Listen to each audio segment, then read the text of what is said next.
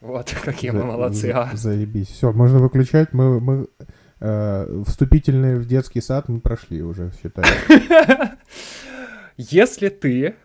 Если все выгорит, то эта аудиодорожка должна получиться лучше, потому что ты последние 20 минут ебался с настраиванием звука. Правильно я тебя понял? Ну, я хочу так думать, по крайней мере, что... Ну, точнее, я, да, ебался с настраиванием звука, и я хочу думать. Мне очень приятна мысль о том, что, может быть, я настроил его нормально. Ну, как настроил? Если включить галочку на позиции «Автоматический контроль уровня», это считается «настроил», то я у мамы техник.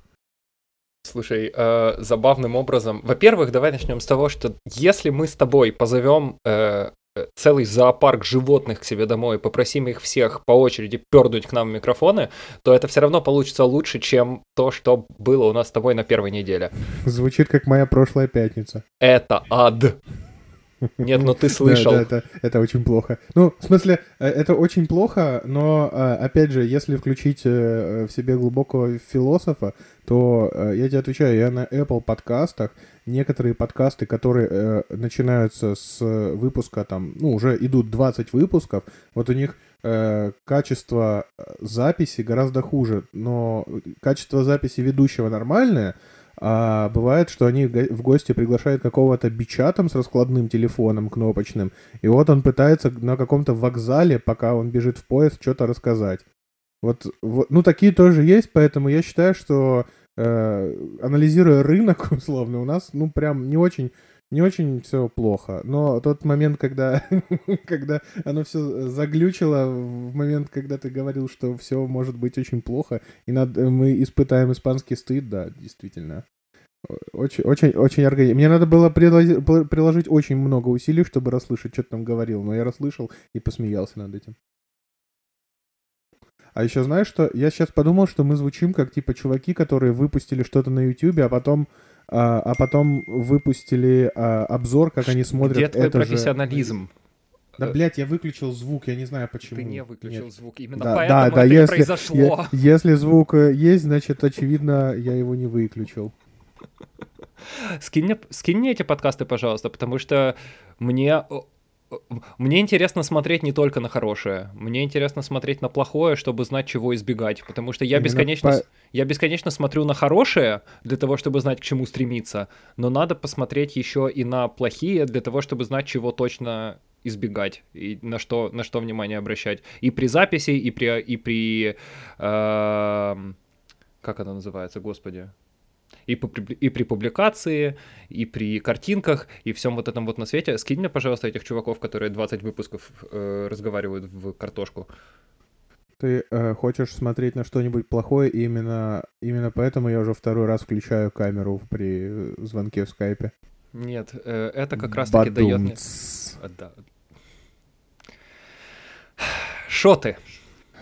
Ну что, я нормально. Короче, вчера я посмотрел прям очень хороший, чертовски хороший фильм в контексте происходящих событий. Этот фильм, я не помню режиссера, честное слово, как зовут, но снят он по пьесе Евгения Шварца «Дракон». И фильм называется «Убить дракона». Ты смотрел или читал? Нет и нет. Ну, какая предметная дискуссия, а? В общем, там суть сюжета в том, ну, если я расскажу, я не проспорили. Короче, не раскрою все сюжетные перипетии, которые нельзя раскрывать, потому что там дело совершенно не в сюжете, а в диалогах. В общем, суть этого кино в том, что вот есть некоторая страна и город, которые вроде бы терроризирует дракон. И вот пришел Ланселот, рыцарь, чтобы спасти людей от дракона этого. Но оказывается, что, в общем-то, люди-то и не против, что вот этот вот дракон их терроризирует, потому что, ну да, конечно, дерьмово у нас в городе и в государстве, но типа он избавил нас от цыган, а цыгане, типа, как нам рассказывают в школе, плохие. Ну, мы, правда, их ни разу не видели, но но рассказывают, что они плохие, вот она них избавила. Да-да-да, что никто там не любит цыган, и там каждая цитата ебучее золото просто. Я тебе сейчас, вот я постарался и выписал несколько цитаточек, которые, может быть, сподвигнут тебя, ну, или кого-нибудь еще посмотреть эту киношку, потому что... Или прочитать пьесу, я сегодня пьесу прочитал, потому что это золото, это ебучий мед просто. Расскажи мне, у тебя список появился, что ли? Нет, я из-за того, что... Из-за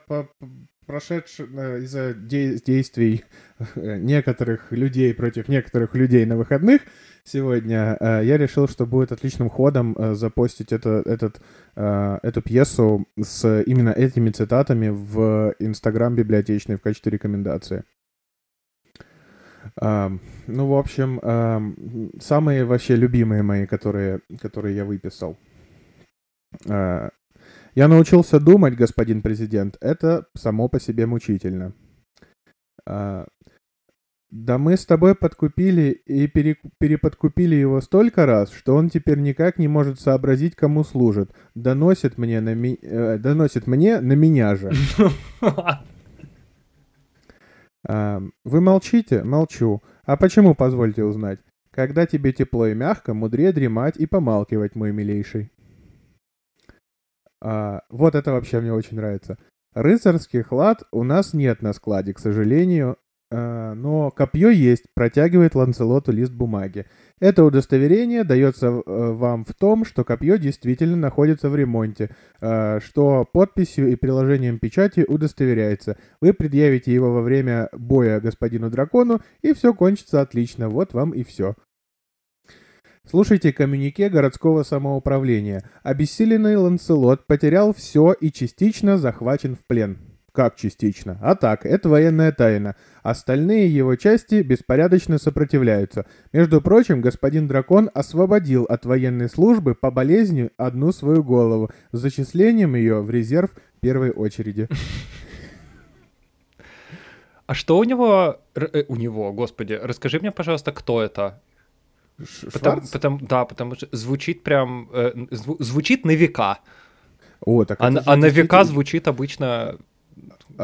Шварц — это драматург и сказочник, который под соусом сказок просто хуярил критику власти, типа советской. Прямо бил по яйцам.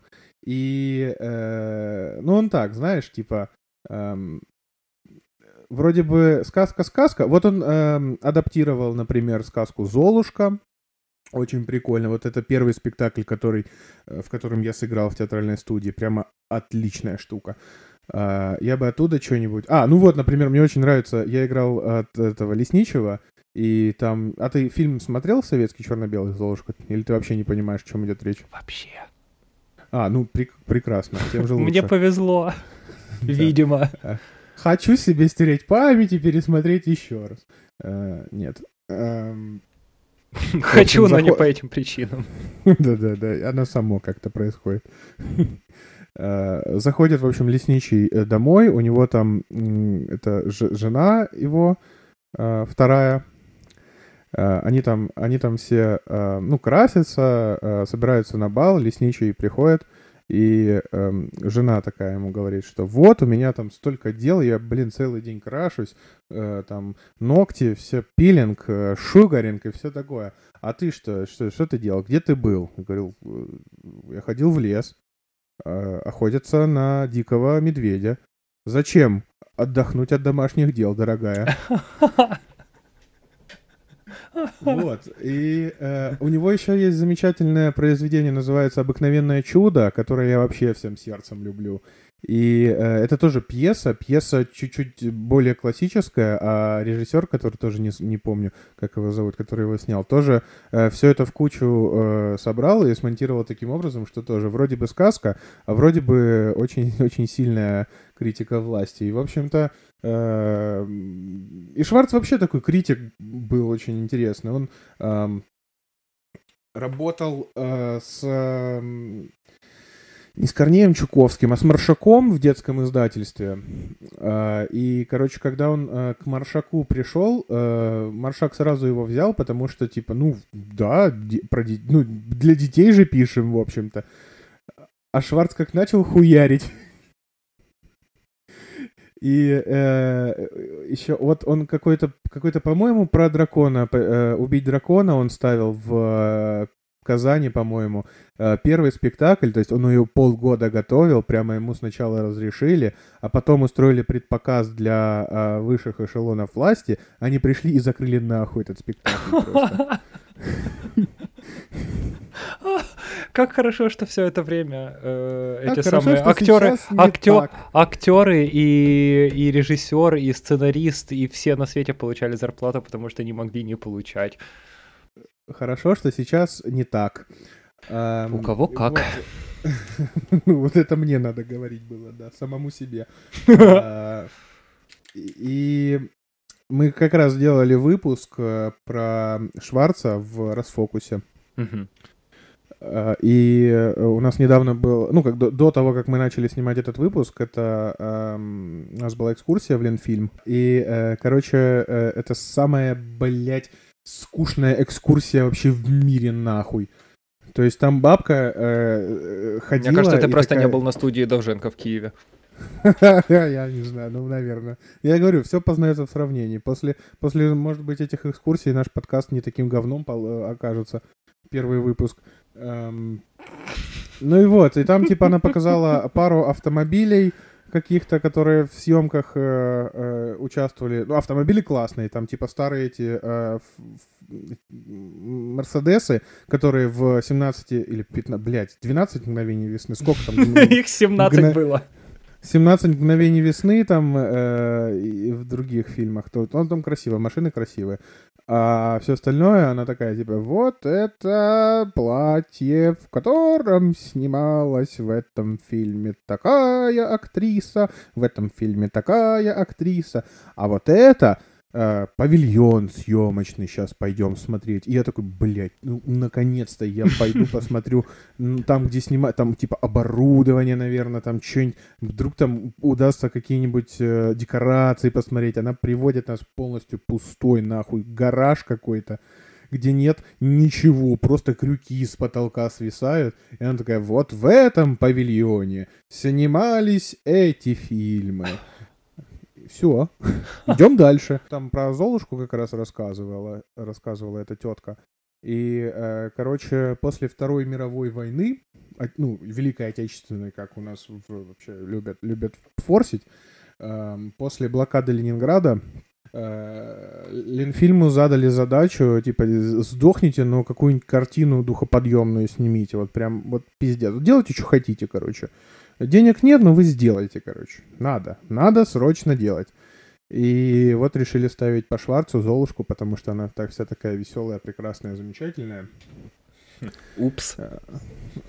Ну, да, ну, получилась она неплохая, но на самом деле, если... эти все адаптации классических сказок и «Братьев Гримм» в том числе, ты читал хоть одну сказку оригинальную «Братьев Гримм»?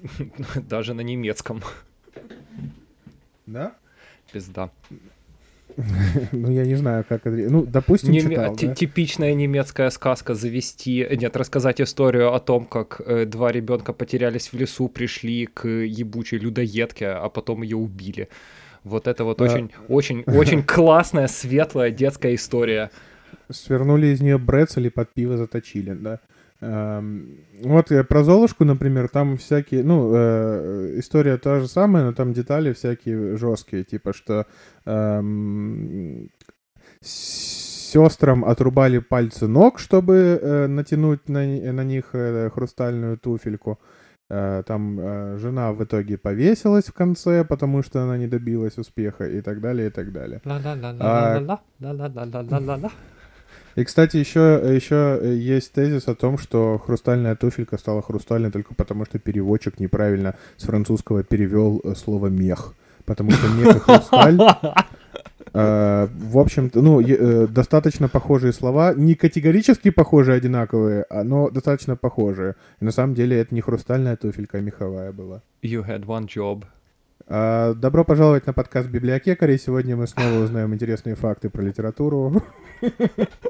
Кажется, я не туда зашел, да? Это не та радиобудка, долбоёб! В другую сторону воюешь. Это напоминает мне историю о том, как на Радиорокс Соня Сотник и Сергей Кузин рассказывали. Они сидят, ну, студия Радиорокс в Киеве, она находится в здании, в котором на одном этаже находится еще 5 разных других студий, других радиостанций.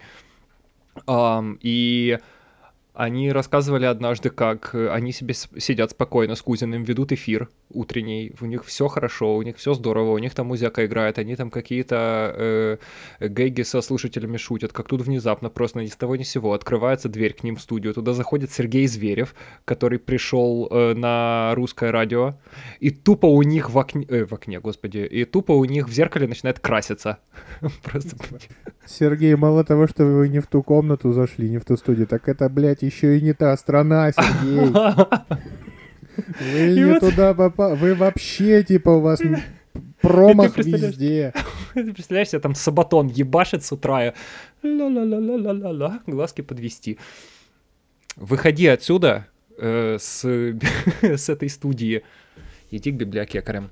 Или расскажи мне, что ты еще сегодня делал. Ой, сегодня, говорю. Что ты еще на этой неделе интересного делал? Еще я сегодня... Ну, я про сегодня еще расскажу. Сегодня я опоздал на работу на 40 минут. Причем я вышел в 8:30, а мне к 10 на работу надо. И 1,5 часа мне с головой хватает вообще всегда, если не по пробкам. То есть, если не какая-то пробка бордовая, то я успеваю.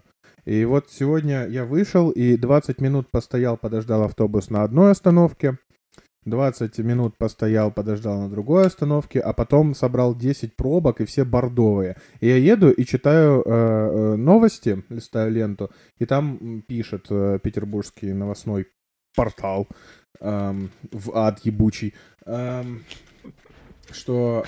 Петербургский новостной портал в ад. Да. Новости из России каждый день.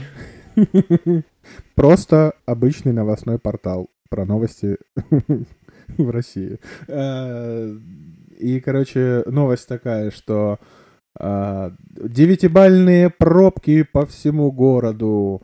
Водители не ожидали таких осадков, поэтому куча аварий на дорогах.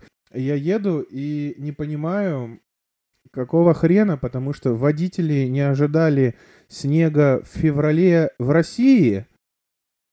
Типа, насколько, блядь, они неподготовленные люди вообще. Насколько они беспомощные, что они едут в феврале куда-то и такие: о, это что? Это что за белая херня с неба сыпется? Типа, мы вообще тут на пляж ехали играть в бадминтон, а тут, типа, такая херня. Типа, я имею в виду, какого хрена? Почему столько уродов, которые просто не могут подготовиться к тому, что зимой идет снег? А было бы гораздо проще, если бы ввели полосы общественного транспорта. Ну, это так, это мой фетиш же, я ночью под одеялком об этом думаю. В своих влажных мечтах. Я, у них там снега в пятницу... много, да? Да. Про то, как люди... Про людей, которые более ответственно относятся к вождению. О боже, ты достал 5 листочков А4, мне страшно. Ты распечатал Google Doc? Все началось в 1996 году в Петропавловске-Камчатском, когда мать меня родила. Нет, я просто хотел посмотреть название того, во что я играл в пятницу. В пятницу мой хороший друг, гейм-мастер по ДНД, предложил сыграть в типа ДНДшную игру, но только в сеттинге Швеции, которая вступила в технологическую революцию из-за того, что разогнала частицы в реакторе достаточно еще 80-х, и поэтому там как будто Fallout, но только не в ядерной катастрофе, а вот всякие разные огромные футуристические машины, а вокруг там какой-то город 80-х, и машины 80-х, и автомобили, и там техника, и одежда, и все. Это называется «Тайные эхосферы», и вот мы с ребятами собирались у меня и играли, и я понял, что я не умею веселиться вообще.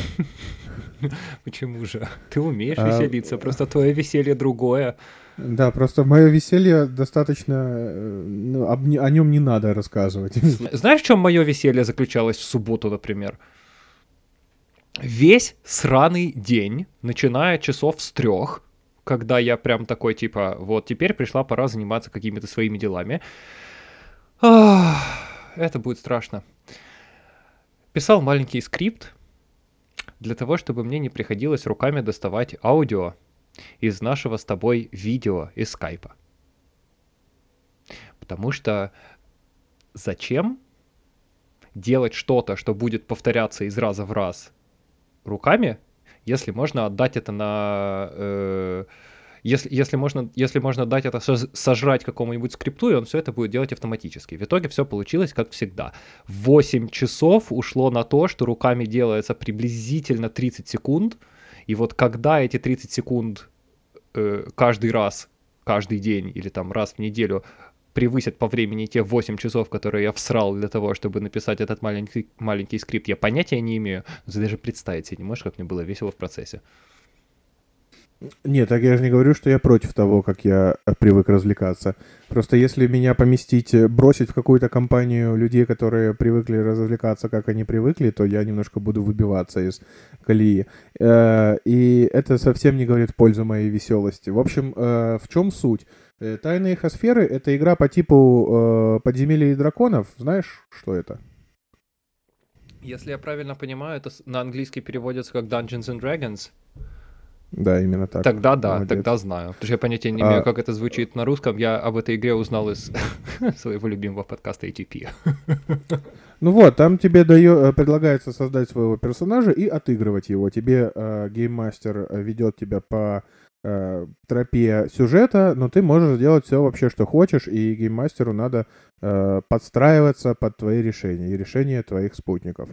Так вот, суть вот в чем. Мы играли за 5 подростков, которые, типа, решили пойти на конкурс музыкальный в свою школу. И там уже развивается сюжет. А я, чувак, который может делать в этой игре все, что угодно, я просто шел, типа, по сюжету, потому что мне было интересно, что там... Это все в гараже происходило. Я думаю, что там в этом удивительном мире техногенных открытий происходит, и как там вообще что. А ребята просто угорали. Ну, они там по сюжету говорящие голуби были, и они там решили их поймать, назвали нашу музыкальную группу там «О чем говорят голуби», такие: давайте мы поставим микрофон, и пусть они поют с нами, эти голуби, и мы пройдем в этот конкурс. Ну, короче, начали угорать, веселиться. Вот. Это напомнило мне о том, что я на прошлой неделе открыл для себя метал-группу, в которой на вокале попугай. А что? Без шуток. Я ее скину обязательно в шоу-ноуты. Но это... там действительно есть в мире группа, в которой на вокале поет попугай. Там просто херачится просто самое настоящее метал ебашилово, а на заднем плане чирикает и кричит попугай то ли Ара, то ли Жако, я не помню. Сейчас попробую найти. Этот мир полон удивительных открытий. Да, так что твои пацаны, конечно, могут уметь развлекаться до усрачки, но они ничего нового не изобрели. А тебе вот было интересно посмотреть, что там изобрели что там изобрели сценаристы этой группы. Вот, я просто такой, типа, ребята, давайте посерьезнее, давайте пойдем по сюжету, посмотрим, что там по сюжету, давайте не будем гнать беса и так далее. Но мне очень повезло, потому что я предполагал, что я так буду говорить, и я создал персонажа, полностью подходящего под психотип вот такого вот зануды, гунди, и который так бы точно и сказал в компании, что типа какие голуби пошли, пойдем исследовать этот мир. Вот, поэтому мне кажется, что я был главным занудой этого мероприятия. Но я получил максимум удовольствия, потому что всякие такие штуки по типу ДНД и вот таких вот ролевых игр... Расскажи мне, какие ролевые игры тебе нравятся, Камчатка? Мне нравится там, чтобы можно квесты выполнять. Я на самом деле рад, ты вот это вот сказал о том, что последние 20 минут ты потратил на то, чтобы заставить свой микрофон получше записывать. Я на это всрал вчера минут 40, наверное, если не больше. Потому что вчера, когда я окончательно закончил монтировать первый выпуск, я потом все походил там, покушал, пописал немножко в бложек, после чего я понял, что пришла пора херачить в продакт самый, что ни на есть, настоящий второй выпуск подкаста для Констанции. И мне было интересно себя засечь и посмотреть, вот сколько времени у меня может занять сделать так, чтобы вот от того, как ничего нет, до того, как он, в принципе, уже залит на сервер, и обновлен RSS-фид, и все, и он должен появиться в подкаст-приемниках всея интернета. Но перед этим я минут 40 настраивал микрофон, потому что я понятия не имею, что у меня с ним случилось. Но прикол в том, что когда я его подключаю, и если я просто нажимаю на кнопочку «Рекорд», я слышу очень громко вот этот вот... То, что на английском языке называется «hiss». Шум такой, который даже не просто белый шум, а вот такой... Вот это вот дерьмо ебучее, которое я понятия до сих пор не имею, откуда берется, но есть у меня подозрение, что это каким-то образом завязано на мои провода и на то, как они подключены, и на то, сколько они лет вообще пролежали в шкафу без дела. Вот, я понятия не имею, как с этим бороться и что с этим делать, но в итоге я, вчера 40 минут крутил всякие разные крутилки, настраивал какие-то эквалайзеры, выбирал разные пресеты в GarageBand, записывал, по 5 секунд, смотрел, слушал, понимал, что ничего не получилось, нажимал на какой-нибудь другой пресет. Я такой: о, голос я слышу тихо, но не слышу хис, надо теперь вот с этим работать, посмотрим, что теперь. Потом там тудым-сюдым, тудым-сюдым. В итоге... Вроде получилось, послушаешь на записи. Но я мать моя женщина, это заняло у меня времени. Могу подсказать тебе, что сделать с этим шумом. Ну давай попробуем. О, как эффектно. Давай это попробуем. Головокружительная информация, поэтому да, у тебя упал телефон. У меня была точно такая же хуйня, когда вот пришел этот Борис Драгилев писаться. А это прикольно, потому что я Бориса Драгилева смотрел, это актер. Я его спектакли смотрел еще когда только вот в универ поступил, и, в общем, он для меня достаточно значимая фигура, и я как ебаная девочка просто такой: а, придет со мной болтать Борис Драгилев, ништяк, и я хотел, чтобы все филигранно просто было на записи. Нихуя, естественно, не получилось, потому что как только я включил запись, начались вот эти ебаные шумы, я очень взбесился, потому что я ничего не смог с этим сделать. Я побазарил с людьми, которые этим занимаются, они посоветовали мне, во-первых, провода поменять, потому что я через микшер это все писал. Купить провод на микшер, и до этого я еще, зная, что лучше подключать микрофоны к аудиокарте, я еще заказал в библиотеку аудиокарту. Она вот недавно пришла, я так радовался, просто я прям по-взрослому все сделал, я подключил микшер, я подключил аудиокарту, я думаю, сейчас попрет качество звука у нас в подкастах, а я подкасты пишу на свой ноут. Включаю, для этой аудиокарты нет драйверов на Mac. И я таким долбоебом себя почувствовал. Поражен твоей неудачей. Я подключил к рабочему ноутбуку, библиотечному, а он, это уже доисторический экспонат просто. Он включается 50 тысяч лет просто. И она через анальную боль заставила его работать чуть-чуть. Но при этом я подключил к нему аудиокарту, я скачал драйвера, я поменял провода на микшере, включил, и звук просто охуенный получился. То есть прям хороший, без ебаных шумов вот этих вот, с конденсаторным микрофончиком. Просто я начал писать свой голос, и я не понял, что это я, потому что это типа, ну, очень хороший, качественный, чистый, прям кристальный почти звук. Причем я мог покрутить все там на микшере, чтобы было меньше там эхо, там пресеты настроить. И когда я это все сделал, получилось охуенно просто. Поэтому вот мой тебе совет. И себе в том числе, когда у меня будут деньги на это, купить человеческую аудиокарту. И жить счастливо. Чудеса, Камчатка, спасибо тебе огромное. Вот выручил просто как Господь. Такой вот, у тебя есть проблема, вот $100 найди и сделай. Но очень тебе рекомендую проверить в описании, поддерживаются ли драйвера на Mac. Вот прямо рекомендую тебе. Это очень хороший совет, но он не светит мне вообще в ближайшем будущем ни разу. У меня нету аудиокарты, у меня нет денег на аудиокарту, у меня нет микшера, у меня нет денег на микшер. Максимум, что я пока что могу себе позволить, это поменять провод, возможно, хотя я не знаю, что мне это даст.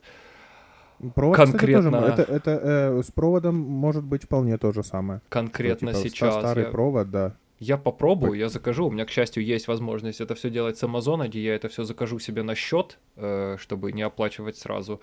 Оно мне приедет, я его потещу. Если оно не сработает, я его отправлю обратно и не заплачу за это никаких денег.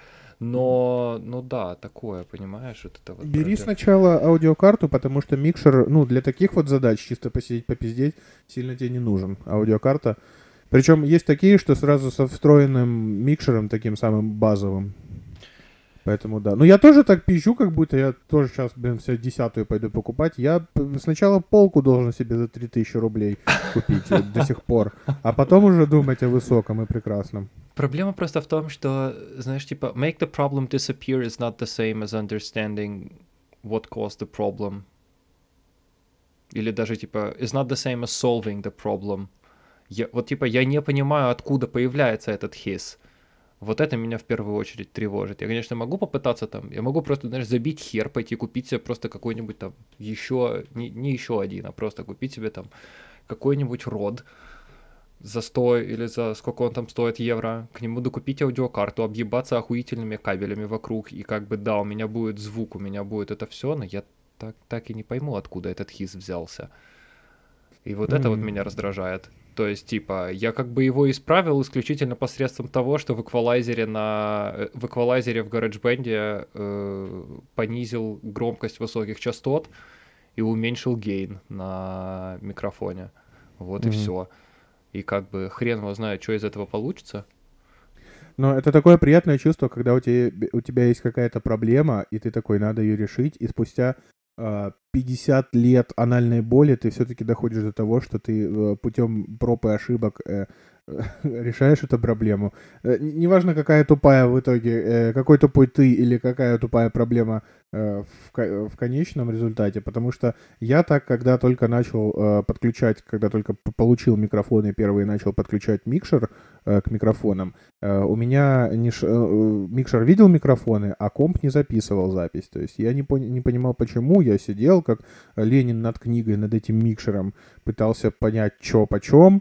А потом оказалось, что просто я эти тюльпаны вставил не на вход, а на выход. Вот и все. Я почувствовал себя, во-первых, самым тупым человеком на планете, а во-вторых, очень приятно было, что все-таки я не остался самым тупым человеком на свете, который как минимум не исправил свою же дебильную ошибку. То есть это такое. Приятно. И смех, и грех. У меня на этой неделе... Всратые проблемы 1, Даня 0, потому что посмотрим, как получится, насколько получилось сделать запись вменяемой и насколько ее будет приятно или неприятно слушать. Но помимо этого я еще всрал пару часов на этой неделе для того, чтобы настроить себе облачные бэкапы своего MacBook'а, чтобы у меня в домашней сети мой MacBook по Wi-Fi делал бэкап самого себя. И у меня ушло на это 3 часа, и я такой, это здесь, это сюда, это так, а это здесь не работает, здесь нужно понять, как маунтить USB-диск на пирожке, а здесь нужно понять, как заставить пирожок читать разные... аудио говорю. Как заставить пирожок читать разные файловые системы, как сделать так, чтобы там конкретно только этот диск отображался у меня на макбуке как отдельный сервер тайм-машины, как то, как сё, как тудым, как сюдым, и вот у меня... Все настроилось, и я открываю свой MacBook, и я вижу там во вкладке Network свой Raspberry Pi, и я такой, охуеть, господи боже. Открываю его, нажимаю в тайм-машине кнопочку «Делай бэкап», бэкап делается, все хорошо, я ликую.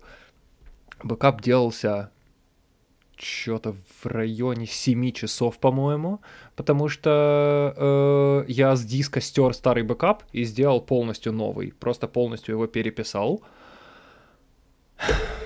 Проблема первая. Я не заметил, что я не нажал галочку Encrypt Backups, поэтому эти бэкапы are not encrypted.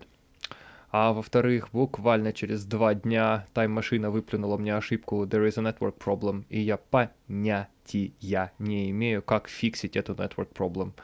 Поэтому я все еще нахожусь вот в этом вот очень странном бесконечном лупе, в котором все мои попытки... Да, в котором все мои попытки упростить себе жизнь с помощью технологий только усложняют мне жизнь. Ах, так и живу. Но весело в процессе, пиздец. Такой красивый скрипт получился для того, чтобы аудио доставать из скайпа, господи боже. Просто ты такой типа... Кнопочку нажал одну, и все, и поехали. И если там нет mp4 файлов, то они не будут считываться, и этот скрипт не будет выполняться, и он просто скажет тебе, братан, извини. А если там есть mp4 файлы, он такой, типа, вот это конвертируем, и это конвертируем. И это все сопровождается звуком, потому что я еще нашел, как на макбуке из терминала запускать встроенные маковские звуки. Вот эти вот всякие там тылинь и пылинь, и каждый раз, когда я там... Я могу даже не смотреть на ноутбук, я буду и так знать, типа, получилось файлы сконвертировать или не получилось. И они все сразу складываются в нужную папочку и достаются из нужной папочки. Такой красивый скрипт, просто пиздец, так работает классно. А к вопросу о проебах, которые мы создаем, и нам же нужно их решить. Ты поставил на запись Skype? Нет. Ты тоже? А знаешь, кто еще не поставил? У кого есть 2 больших пальца? Я был более чем... Я когда тебя спросила... 40 минут! У-ху! Ну ладно, плюс в том, что очень четко видны паузы на моей дорожке, где ты разговариваешь. И я думаю, что такие же паузы видны на дорожке, на которой разговариваю я. Поэтому я придумаю, что сделать. А еще самое смешное то, что ты придумал скрипт для вывода аудио из наших записей скайпа после того, как мы решили записывать в GarageBand на 2 дорожках. Да, я знаю. Я думал, ты об этом не подумаешь, но ты подумал об этом. Я знаю. Хрен знает, сколько часов моей жизни в субботу просто в тартарары. И бэкапы не делаются.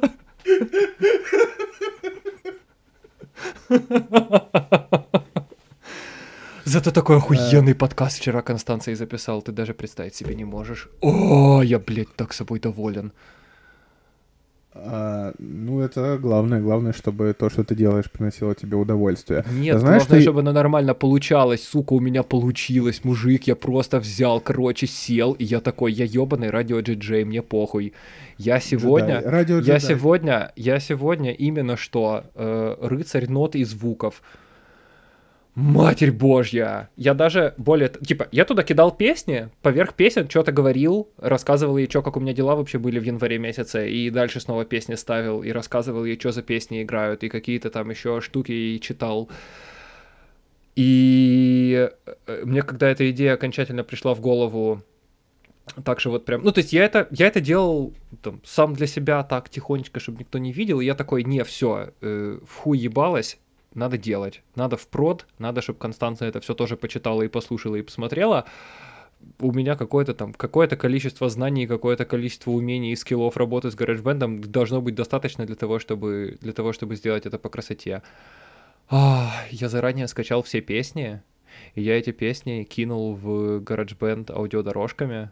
и я их реально... Вот знаешь, я буквально чувствовал себя как диджей в прямом эфире, потому что я эти песни прям пока писался, слушал, и пока они играли, что-то говорил. И потом уже, когда я редактировал этот весь проект, я там убирал громкость у музыки, для того, чтобы меня было слышно. Потом снова его поднимал. Но я прям...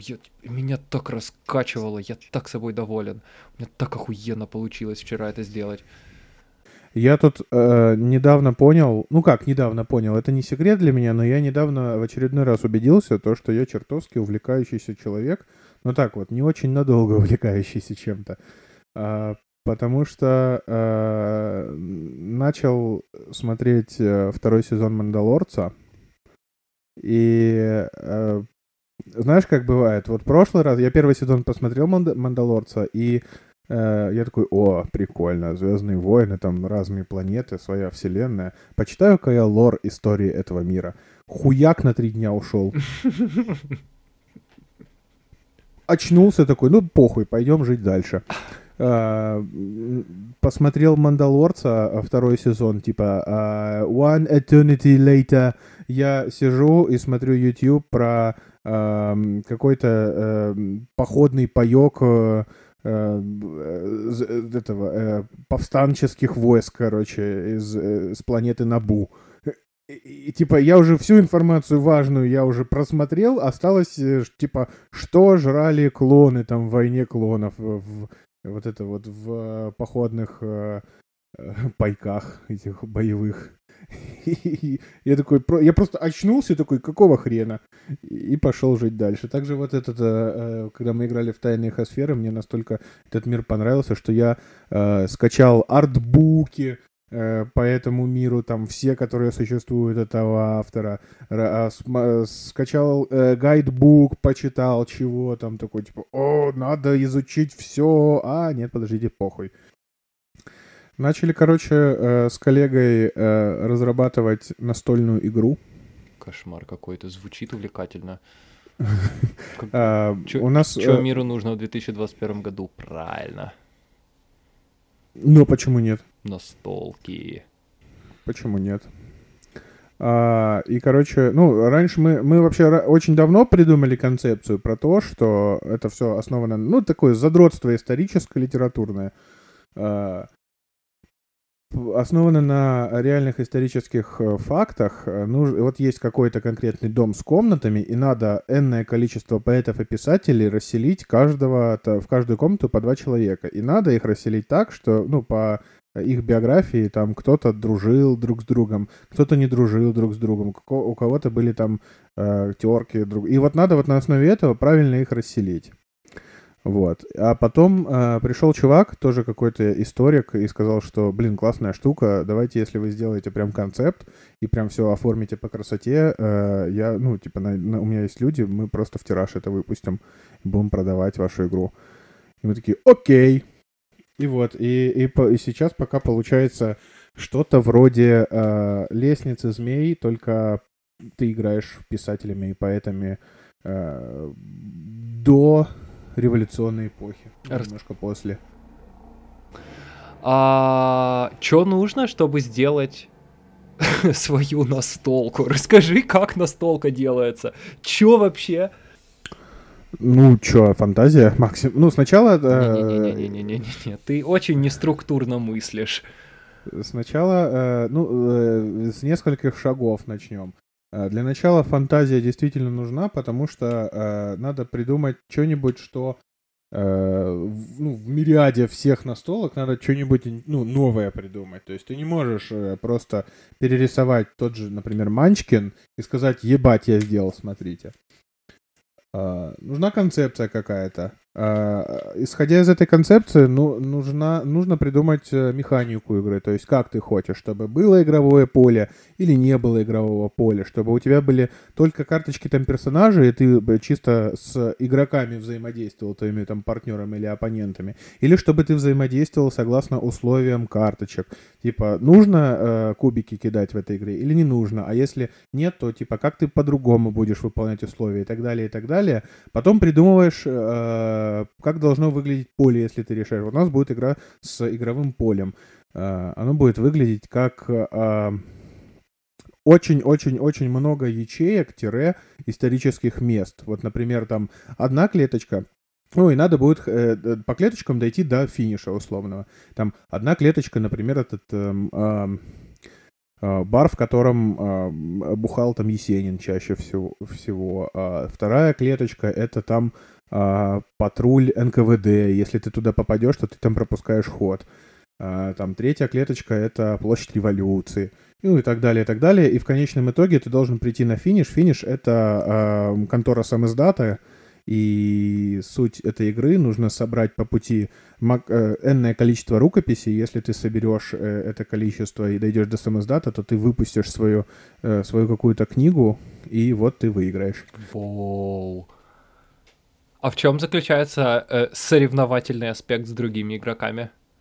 Давай так, как ты можешь подосрать другого игрока или другому игроку? Вот это самое веселое. Это придумать карточки, которые заставят твою жопу болеть. Так, tell me more. Будет колода. Будет две колоды. Первая колода — это колода исключительно со страничками рукописей. Но чтобы их достать, ты должен выполнить условия.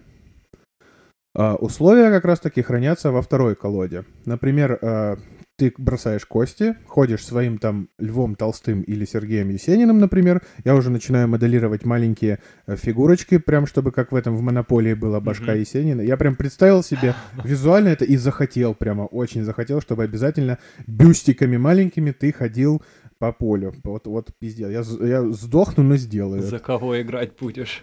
Да, выбери Choose Your Fighter. Ну вот, ты бросаешь кубик. Ну, там, как классическая механика, ты бросаешь кубик, смотришь на циферку, сколько выпало, столько и ходишь. После этого достаешь из этой колоды. В колоде перемешана куча всего. Там есть карты положительные, которые положительно влияют на тебя, которые впоследствии могут дать тебе одну страничку рукописи, и отрицательную, которые в конечном итоге либо могут замедлить твой ход, либо отнять у тебя рукописи. Например, есть карточка рандомная, называется «Обыск». К тебе приходит отряд НКВД и проводит обыск у тебя в квартире на объект запрещенной литературы или крамольных рукописей. И вот ты бросаешь кубик, и если у тебя от 1 до 3 выпадает, значит, обыск не удался, и у тебя забирают одну рукопись. Если от 4 до 6, соответственно, ничего не нашли, ты идешь дальше. И там другие есть карточки, вот как раз-таки, которые, с помощью которых ты можешь кому-то помочь или подосрать кому-то что-то. В основном ты можешь кого-то задержать, то есть дать кому-то пропуск хода. Есть, короче, карточка, называется «Шпионаж», и если ты достаешь эту карточку, то она идет с тобой до конца всего твоего пути. И если какому-то другому игроку выпадает обыск, то автоматически обыск выпадает и тебе, потому что за тобой шпионят и то есть докладывают. Бля. Ты можешь скинуть карточку обыска при там определенных условиях. Я еще это все записывал, я это в голове все не запомнил. Поэтому нам нужны списки. Да. Можешь скинуть кому-то другому эту карточку шпионажа. Есть, короче, предметы, ты, допустим, там вытащил печатную машинку, вот тебе, ну, если ты выполнишь там какие-то условия, да, пиши. Есть, сегодня придумали классную карточку, это сталинская премия в области литературы и культуры, это ты получаешь плюс одну страничку рукописи, но при этом получаешь карточку шпионажа, потому что Сталин заинтересовался твоей личностью как писателя. That's a good one. Вот, есть, короче, карточка «Иммиграция».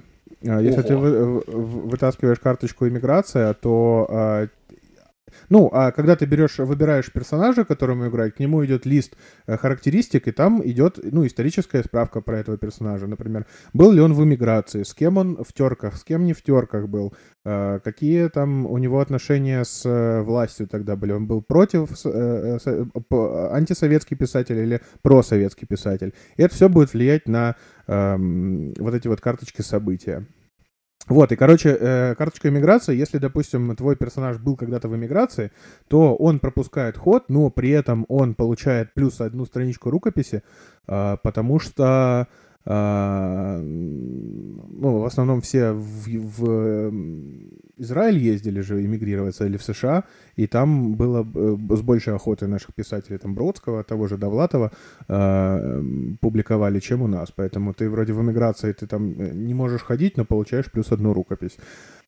Есть карточка «Цензура». То есть, если ты достаешь карточку «Цензура», то ты автоматически теряешь одну рукопись, но если карточка эмиграция постоянная, она на руках всегда. Если у тебя есть карточка эмиграция, то ты либо оставляешь цензуру, скидываешь эмиграцию, то есть приезжаешь на родину с эмиграцией и подвергаешься цензуре, либо наоборот, скидываешь цензуру и остаешься в эмиграции, то есть тут на выбор. А сколько, если тебе выпала эмиграция, ты один ход пропускаешь или все, или сколько, или как? Нет, если тебе выпала эмиграция, то ты первый ход пропускаешь только. В смысле, вот следующий ход ты не ходишь. А потом она у тебя просто остается, если вдруг тебе выпадет цензура. Вот это вторая ступень только разработки. Сейчас мы чуть-чуть накидываем на скелет мясцо. То есть, чтобы понять, чтобы потом сложить баланс вот этого, сколько карточек дают тебе возможность получить рукопись, остаться на месте, продвинуться дальше, потерять рукопись. Я это все буду в огромную таблицу собирать. Потом как-то, если надо будет сбалансировать это, чтобы не получилось так, чтобы у одного игрока может быть там 500 миллиардов рукописей, а остальные игроки будут хуй сосать. И так далее. Это все скомбинирую. Потом еще надо будет докинуть всяких разных условий, которые между персонажами действуют исключительно, потому что там много условий, немного, там основные условия, самые интересные, заключаются в том, что тот поэт или писатель, которым ты играешь, может либо дружить с оппонентом, с которого ты встретишь на поле, либо не дружите. От этого зависит развитие, розыгрыш тех или иных карт. Например, есть карта «Драка в красном кабачке». Красный кабачок — это, кабак в Питере, который еще Пушкин там посещал, и все там тусили, и вот закрыли его, по-моему, в 1933 году. И драка в красном кабачке значит, что если там игрок ближайший справа, у тебя твой дружественный персонаж, если там поэты дружили в реальной истории, то тогда вы оба получаете по одной рукописи, потому что, у вас там какая-то история случилась, вдохновение. А если недружественный персонаж, то тогда ты один, пропускаешь два хода, потому что ты пошел бухать один в этот красный кабачок, и ты забухал там на 2 дня, и тебя вообще отпиздили, и все. И ты 2 хода просто стоишь и ждешь. Жесть какая! Что, если ты дошел до конца игры и не собрал достаточное количество рукописей? Ты уходишь на какое-нибудь поле ближе к середине, наверное, чтобы у тебя был шанс пройти еще раз. Не на старт ты уходишь дальше, а на какую-нибудь клеточку типа что-нибудь придумаем там. И... то есть ты уходишь в середину, например, чтобы ты там ходил и собирал все дальше. У тебя был призрачный шанс обогнать всех еще раз, если у всех вдруг окажется обыск, они будут все встречать отряды НКВДшников и так далее. И тут еще прикол в том, что если первый человек, который соберет все рукописи и дойдет до самиздата, он, игра может не прекращаться, потому что там будет еще 2-3 место. Но прикол в том, что этот человек становится директором самиздата, и он уже сам вытаскивает карточку после хода всего круга. и назначает уже кому-нибудь, кому он захочет. То есть он смотрит, типа, вот эта дерьмовая карточка, вот буду валить его. То есть он директор этого всего? Он сам решает, да, кто в итоге дойдет, кто в итоге не дойдет. А еще я сегодня придумал классную карточку. Это называется «Дядя чиновник», называется карточка. И дядя чиновник, если ты скинешь какую-нибудь карточку предмета, типа ему в подарок, то он может обнулить тебе цензуру там, или ты можешь пропустить отряд НКВДшника, то есть типа дядя чиновник, он перетрет, обкашляет вопросики и замнет все вот это негативное влияние, которое у тебя есть. Но для этого надо пожертвовать типа мзду этому дяде, потому что он коррупционер, естественно. А откуда валюта? Откуда бабки берутся? Это не за бабки, это, допустим, если типа, у тебя есть какой-нибудь... Какая валюта в игре? Чем платишь? Предметами, которые делают тебе бафы. Ну, допустим, есть предмет, там, печатная машинка. Она тебе просто +1 ход дает. Она постоянная. То есть у тебя, типа, стабильно +1 ход по всей игре? Да, но она теряется сразу же, как только ты проигрываешь обыск. Красиво. То есть обыску убирает и рукописи, если у тебя есть какая-нибудь карточка с бафом, он тоже уходит. Поэтому если тебе повезло не наткнуться на обыск и сохранить печатную машинку, и тебе выпал дядя-чиновник, то ты можешь ему подарить машинку и тогда снять, например, там иммиграцию, если ты не иммигрант, и у тебя, или там, ну, то, опять же, цензуру или шпионаж тоже можно тоже снять. А порчу можно? Порчу снять можно, да. Деньги с банкомата снять можно. Порно. Шлюх можно снять с помощью дяди-чиновника. Все, что угодно можно снять, если у тебя есть дядя-чиновник. Вот такая игра. И, короче, вот это вот все надо разобраться, сбалансировать игру. Потом я параллельно дизайню вот это вот, верстаю карту, поле, там буклет с правилами, карточки персонажей, фигурки персонажей, вот это вот все, коробку я хочу сверстать, чтобы прям по красоте все было. А потом начнется тест на игроках обычных, чтобы они сказали, где хуйня, где не хуйня. А после того, как это все пройдет, можно уже отпускать ее в тираж. Поэтому такая херня. Ну, по крайней мере, это разбавляет вот эту рутину скучную, которая сейчас происходит на работе. Как там бабки? Все еще жалуются по поводу и без? Крутятся. Бабки крутятся, да. Деды мутятся. Деды мутятся, да. Книги мутятся, бабки крутятся. Ты будешь делать бизнес. Да. Да, блин, не знаю. Причем это настолка-то, это вообще даже не для библиотеки проект. Это просто мы решили вот такой старт. Ну, типа, не знаю, можно ли это стартапчиком назвать. Стартапочек. Старт-стоп. Старт-стоп. Мы сделали свой старт-стоп. Да. Вот. А так ничего интересного не происходит. Ну, это вот единственная прям пиздец большая штука, которую прям я вот могу рассказать. Но это ты еще не монтировал этот выпуск. Да. Но я в предвкушении уже. Я первый раз буду монтировать две дорожки параллельные. И мне очень любопытно, как оно будет. Мне, кстати, интересно будет, чтобы ты об этом рассказал. Даже если это не пойдет в выпуск, мне все равно будет интересно послушать, потому что... Ох, божечки, мой опыт нарезки первого был, конечно, тем еще. Я могу себе представить, да. Я уже не первый раз монтирую свой собственный голос. Уф, надо тебе сказать, что это утомляет жутко. Я спустя какое-то время это вообще, я просто больше не могу слышать этот голос. Я в какие-то моменты, знаешь, в какой-то момент ты начинаешь просто уже удивляться, как с тобой друзья каждый день общаются там больше, чем по полчаса, потому что вот, и одно и то же, и ты такой, здесь подрезал, да, сейчас вернемся на 2 секунды назад, переслушаем, так, да, вроде я не обрезал окончание глагола, хорошо, и ты 27 раз слышишь, как Камчатка говорит слово жопа. Не, ну это еще прикольно, когда у тебя одна дорожка, разговаривают на этой дорожке 4 человека, и у каждого настроена разная громкость микрофона.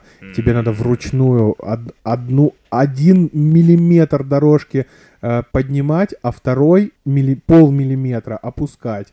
И так, типа, 40 минут тебе еще... Ну, типа, 40 минут дорожки тебе надо вот это вот сделать. Ты это делаешь в GarageBand через мастер-трек? Да. Это и ты буквально вот эти вот это... Делаешь фейд-ин, фейд-аут бесконечный? Да.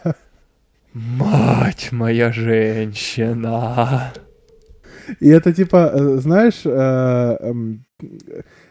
Есть у меня такое подозрение, что я из-за того, что я в основном все дела свои делаю в ноуте, типа верстаю, там что-то дизайню, монтирую, может быть, у моих коллег складывается впечатление, что я нихуя не делаю, и мне типа просто живется. Ну, блять, я даже если начну объяснять им про fade-in, fade-out, они не поймут нахуй, что это и как это, типа, блять, какую жопоболь это приносит, и это времени, типа, вот ровно на целый рабочий день. Вот от минимум. И типа, что ты сидишь и нажимаешь на одну ебучую кнопку 40 минут, чтобы просто вытянуть 1 миллиметр дорожки. И это же не объяснить людям, которые типа, ну, я выдала за день 500 книг и зарегистрировала 10 тысяч читателей, а что сделал ты? А я такой, а я кнопку нажимал периодически.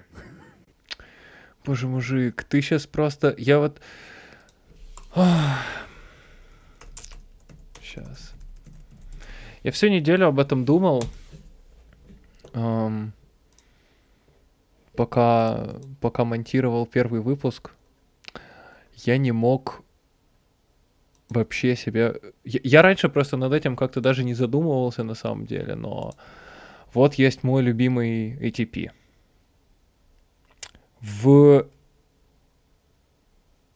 По моему времени. Я понятия не имею, какое время там было в их часовых зонах, в которых они писались, но по мюнхенскому времени в 2 часа утра они сели писать выпуск.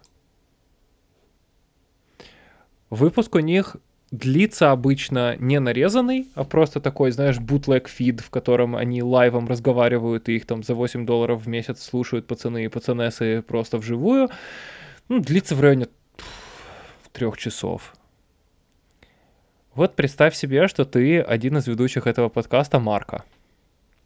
У тебя есть 3 часа только твоих, ну, типа, твоей аудиодорожки, у тебя есть еще 3 часа аудиодорожки одного ведущего и 3 часа аудиодорожки другого ведущего. Сука, допустим, они закончили писаться в 5 утра по мюнхенскому времени, в 4:49 вечера этот подкаст, как обычно, in typical Marco fashion, идеально смонтирован, нарезан на главы, нарезан, типа, везде повставлены ссылки, написаны шоу-ноуты, в шоу-ноутах все везде вложены ссылки, они все структурированы, у них там всех своя система, от которой они вообще никак не отступают из эпизода к эпизоду. Этот выпуск залит на сервер, к этому выпуску сделан RSS-фид, это все запощено в Twitter, это все запощено в подкаст, в подкастоприемнике, это все запущено к ним на сайт. Вот ты можешь себе представить вообще скорость, с которой эти люди работают? Нет. Во-первых, я не могу, а во-вторых, я даже боюсь себе представить, через какую боль и адские муки этот человек, который это все делает, прошел в момент, когда он только начинал это делать, чтобы достичь такого уровня в конечном итоге. Потому что он бесконечно ленивый на самом деле. Он типа ушел писать свое собственное приложение и зарабатывать этим деньги просто тупо потому, что у него рабочая этика вообще никакущая, и он типа не мог удержаться ни на одной работе и ни в каком универе. У него просто не получалось, у него не хватало усидчивости. Поэтому кстати... Да. Вот еще тема, которую я придумал, пока ехал с утра на работу.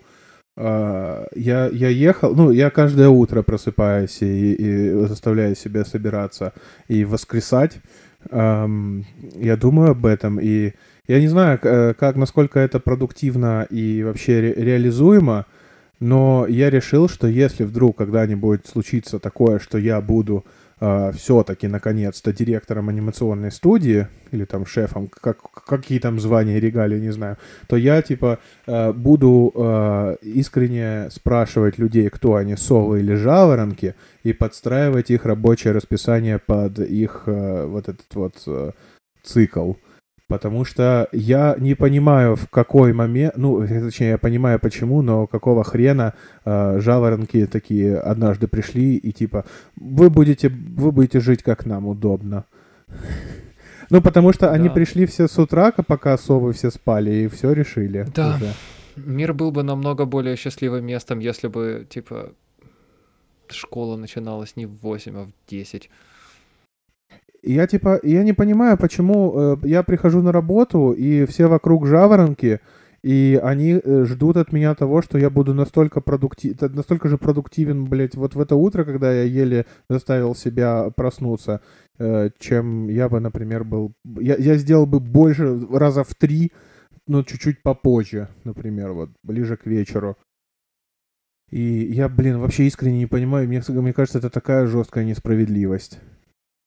Что просто однажды жаворонок пришел и просто установил правила игры. Да, я с тобой здесь совершенно согласен. Я с огромным удовольствием имел бы возможность, даже если я рано встаю, я все равно ни хрена еще делать не умею. Вообще, я просыпаюсь, мне надо час для того, чтобы прийти в себя. И даже вот буквально у меня от моего места для сна до моего рабочего места полметра. 40 сантиметров, не знаю, 30 вообще. Ну, то есть, типа, мне буквально надо сделать полшага. Я их могу делать час. И да, мир был бы намного более приятным местом, если бы перестала существовать вот эта вот ебучая тирания жаворонков.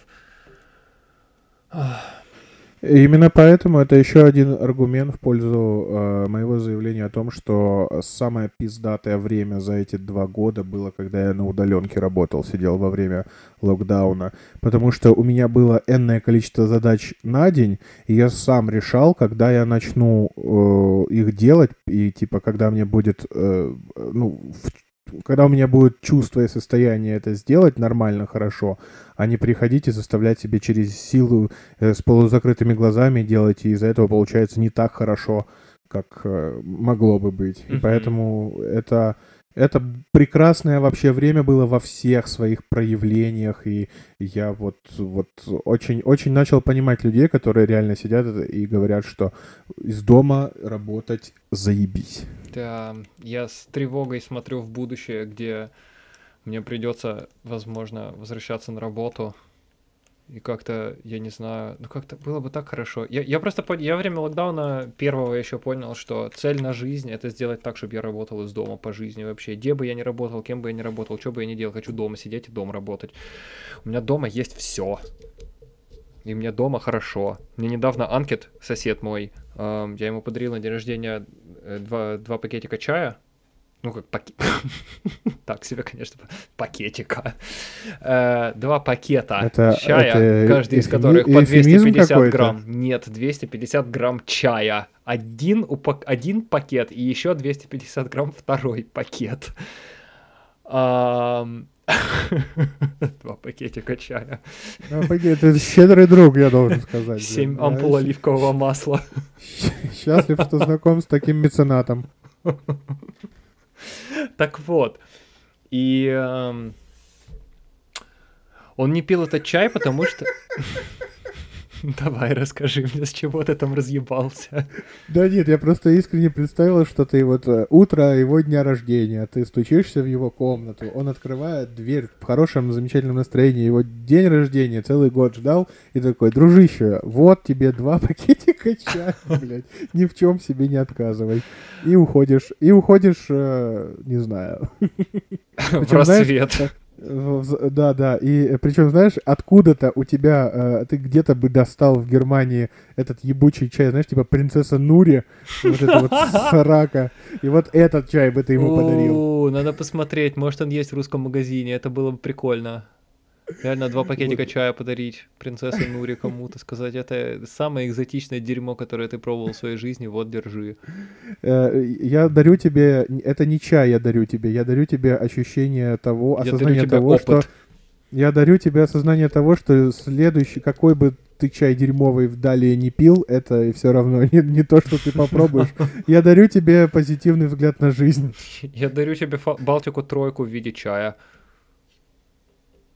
Так вот, я ему подарил 2 пакета чая, и он их не пил, значит, пару дней, потому что у него френч-пресса нет. Я такой, братиш, хочешь, я дам тебе, типа, одноразовый бумажный чайный фильтр? Насыпешь туда чайку, завяжешь, кинешь в кружку и будешь как настоящий такой, знаешь, типа, самый флексовый флексер на этом всем белом свете. Не одноразовыми пакетиками с одноразовым чаем пользоваться, а пользоваться охуенным, очень вкусным и весьма дорогим чаем, который ты тоже будешь точно так же заваривать в одноразовом пакетике, но тоже отдельном и тоже отдельно купленном. И он такой, да, хочу, давай. Приношу ему чайный фильтр, он себе заваривает чай, и он, когда распечатывал пакет с чаем, он залеплен на скотч, ну или там на какую-то клейкую ленту. И вот он ее отлепил и не мог закрыть его. И я такой, братиш, держи, вот тебе 2 к 2 пакетикам чая от себя, просто чисто на сдачу. 2 таких классных маленьких, 2 прищепочки таких специальных. И Анкет на меня посмотрел, и он такой, How do you have things that are so specific? Меня это потрясло, я понял, что это, в общем-то, в принципе, реально девиз последних 10 месяцев, даже уже почти, не, уже 11, которые я сижу дома, я за это время оброс огромным количеством very specific things. Нет, ты просто приехал из очень специфичной страны, знаешь, где такие атрибуты не являются чем-то специфичным, а просто типа штука, которая должна быть у тебя в жизни, типа сотейника, например. Ну, понимаешь, просто у всех эти штуки, которые должны быть в жизни, разные, и я тебе должен сказать, что у меня буквально есть просто впечатление, что у нас, как у людей, которые, к счастью, не родились в совке, но были воспитаны людьми, которые выросли в совке, у нас есть ощущение, что дома должно быть, сука, все. Вообще все должно дома быть. Вот в натуре, типа, у кого дома, блядь, нет топора? Вот скажи мне, пожалуйста, вот нахуя тебе топор? У меня нет топора. Ну вот купи. В Икею съездишь за полочкой за 3000, купи себе топор заодно. А нахуя мне топор? Вот, понимаешь, вот именно. А нахрена он есть у огромного количества людей дома? Нет, бля, может быть, на прошлой неделе я бы еще сказал, зачем мне топор, потому что я бы им рубил ебаную елку. Но это раз в году у меня... В июле месяце мы с тобой сидим и говорим о елках Камчатки. Я тебе это обещаю. Я тебе это обещаю. Небольшой тизер нашего июльского выпуска. О, господи, боже мой, 2 раз ты уже такой, елки! Камчатка 3 гигагерд. Это, мне кажется, что если меня напоить и просто бросить мне одну из 2 тем, типа полосы общественного транспорта и елки, то я просто... Меня можно оставлять и идти по делам вообще. Я буду сидеть и бухтеть по поводу этого сам с собой. Главное, чтобы у тебя обошлось без метафор про бывших, потому что ты, когда про елку говорил, ты такой, это как твоя лучшая бывшая, с которой вот насколько тебе было хорошо, когда ты с ней был вместе, настолько тебе будет плохо, когда тебе нужно будет от нее избавиться. И я такой, чего ты, блядь, несешь, дед? Я сказал, да, избавиться, потому что я до этого формулировку более красивую придумал, что насколько тебе хорошо с ней, когда она появилась в твоей жизни, настолько больно тебе происходит, когда она из твоей жизни исчезает. Вот это более красивая формулировка, но я спизданул и такой, избавиться от бывшей. Вот, а, у меня происходит больно.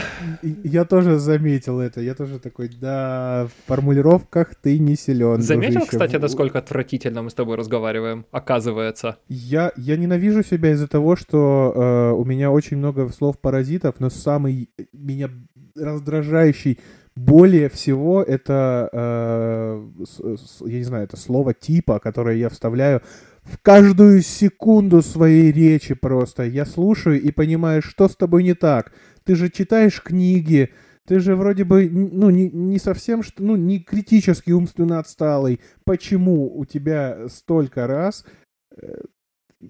Вот это дебильное слово, которое вообще ничего не подчеркивает, ничего не иллюстрирует. Ты просто вставляешь его, когда тебе нужна секунда, чтобы подумать над следующим словом. Угу. Вот и все. И я себя ненавижу из-за этого просто. Меня это бесит, это мой триггер. Я вот из монтажа всех своих аудиодорожек понял, что больше всего я в своей речи терпеть не могу. Вот это вот, когда я говорю мысль, а потом я такой...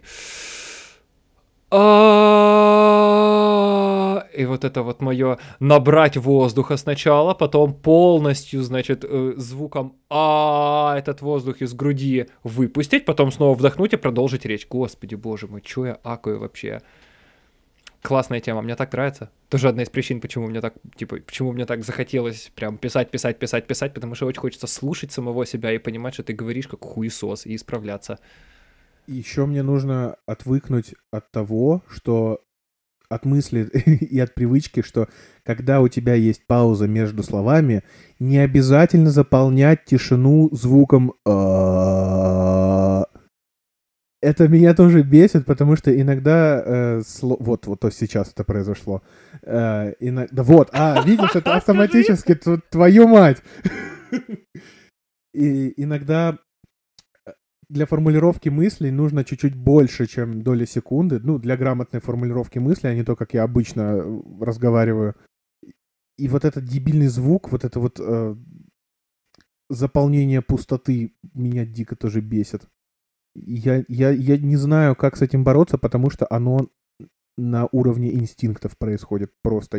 Я говорю и не понимаю, ну, то есть не понимаю, что я это сказал. Сейчас, когда я обратил на это внимание, да, я понимаю, что эта хуйня происходит. Ну, давай так. Как от этого избавляться? Это относится к такому, знаешь, списку вещей, которые можно назвать, типа, to practice life. Вот когда ты осознанно подходишь к каким-то совершенно рандомным вещам, которые, казалось бы, вообще зачем о них лишний раз думать, например, вот как ты будешь мыть посуду, как ты будешь складывать посуду, как ты будешь ее вытирать. Ты о таких вещах обычно задумываешься там один раз в жизни, если вообще задумываешься, когда там делаешь ремонт или когда переезжаешь, и ты такой, вот мы поедем в Икею, куда мы купим, и куда мы поставим там сушилку для... Куда мы поставим наш топор? На полочку. На полочку, да-да, под елкой. Новый год тебе будет топор. Куда мы будем складывать... Господин Раскольников. Раскалитесь. Так вот... Куда мы будем складывать посуду, как мы ее там будем вытирать, что мы с ней будем делать. Дай Боже, чтобы ты над этим задумывался, когда делаешь ремонт, а обычно люди и над этим не задумываются. Они такие, да похер, у нас есть кухня, там есть посуда, она куда-то будет деваться, куда-то будет складываться и что-то с ней будет делаться. По-хорошему... Или когда кто-то покупает мебель, он совершенно не задумывается про интерьер и дизайн интерьера.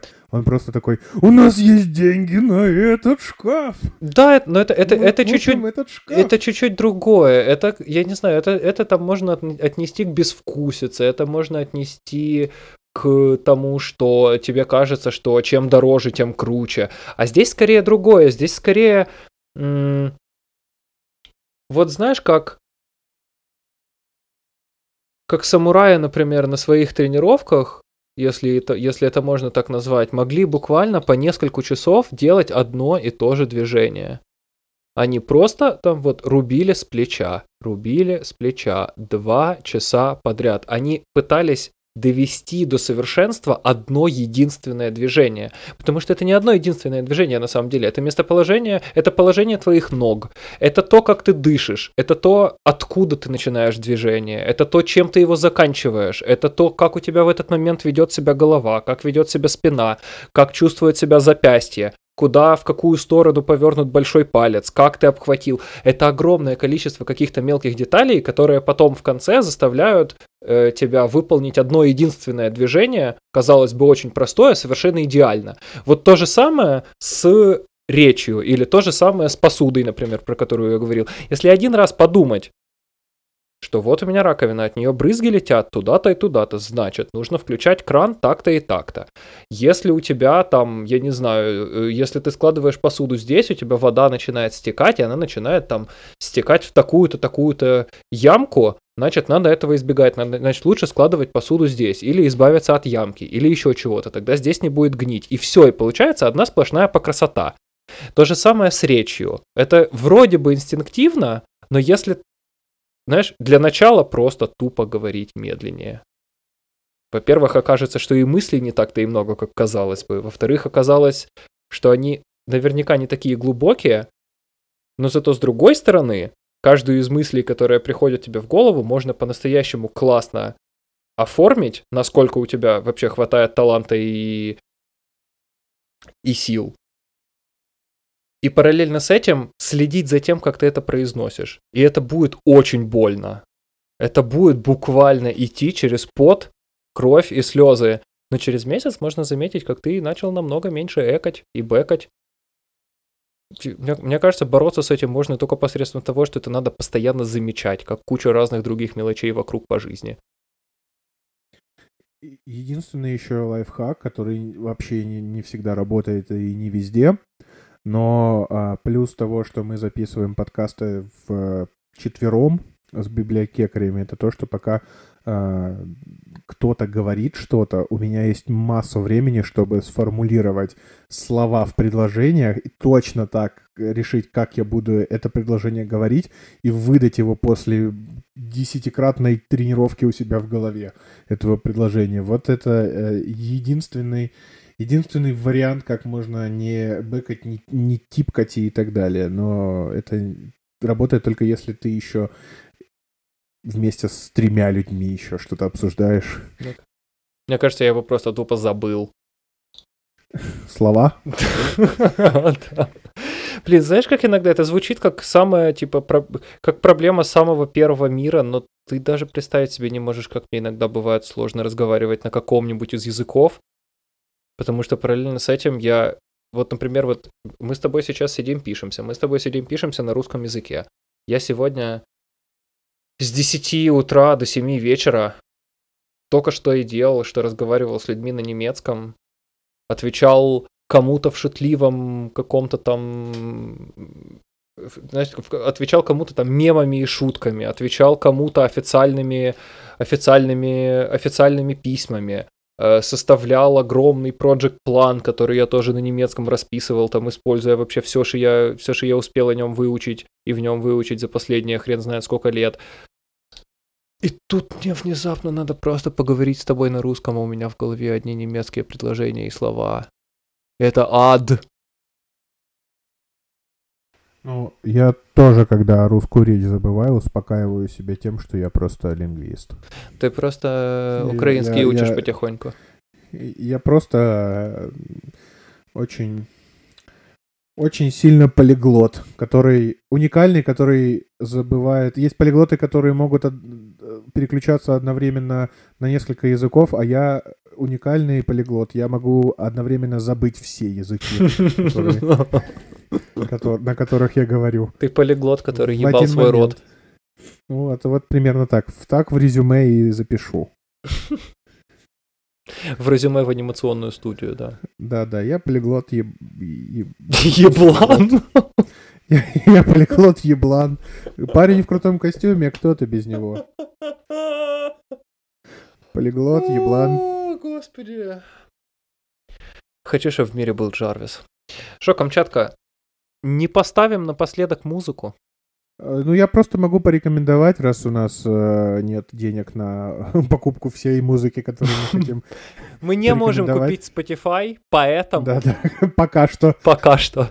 Пока начнем с полки, потом посмотрим. Господи, как же я буду радоваться, когда ты купишь себе полку.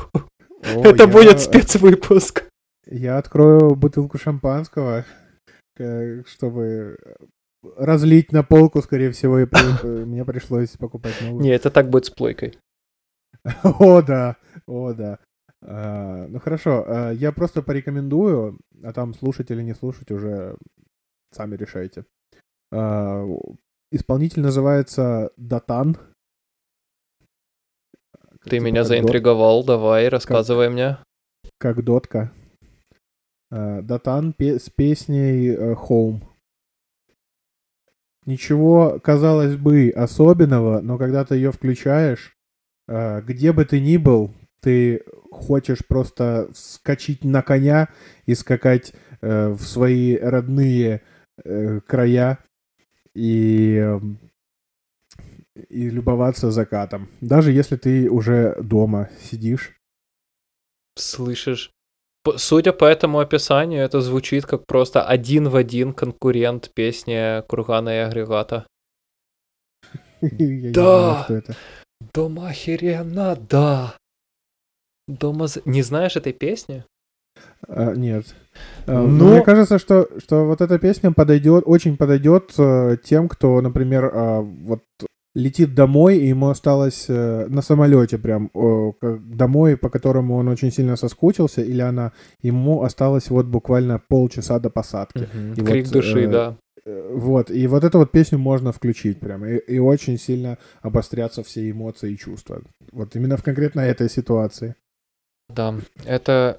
Пацаны и пацанессы, если вам понравится, то, конечно, дайте знать, но если вам не понравится эта песня, вы всегда знаете, что можно положиться на Курган и Агрегат, песню «Крик души». Ровно то, о чем говорит Камчатка, вот ровно эти эмоции вызывает Курган, «Крик души». «Мама, I'm coming home», забудь вообще, вот это все. Оззи Осборн, ты прошлый век. Ну и если вам не подойдет ни то и не это, то всегда можете спастись Антоха МС. У него новый EP вышел, кстати.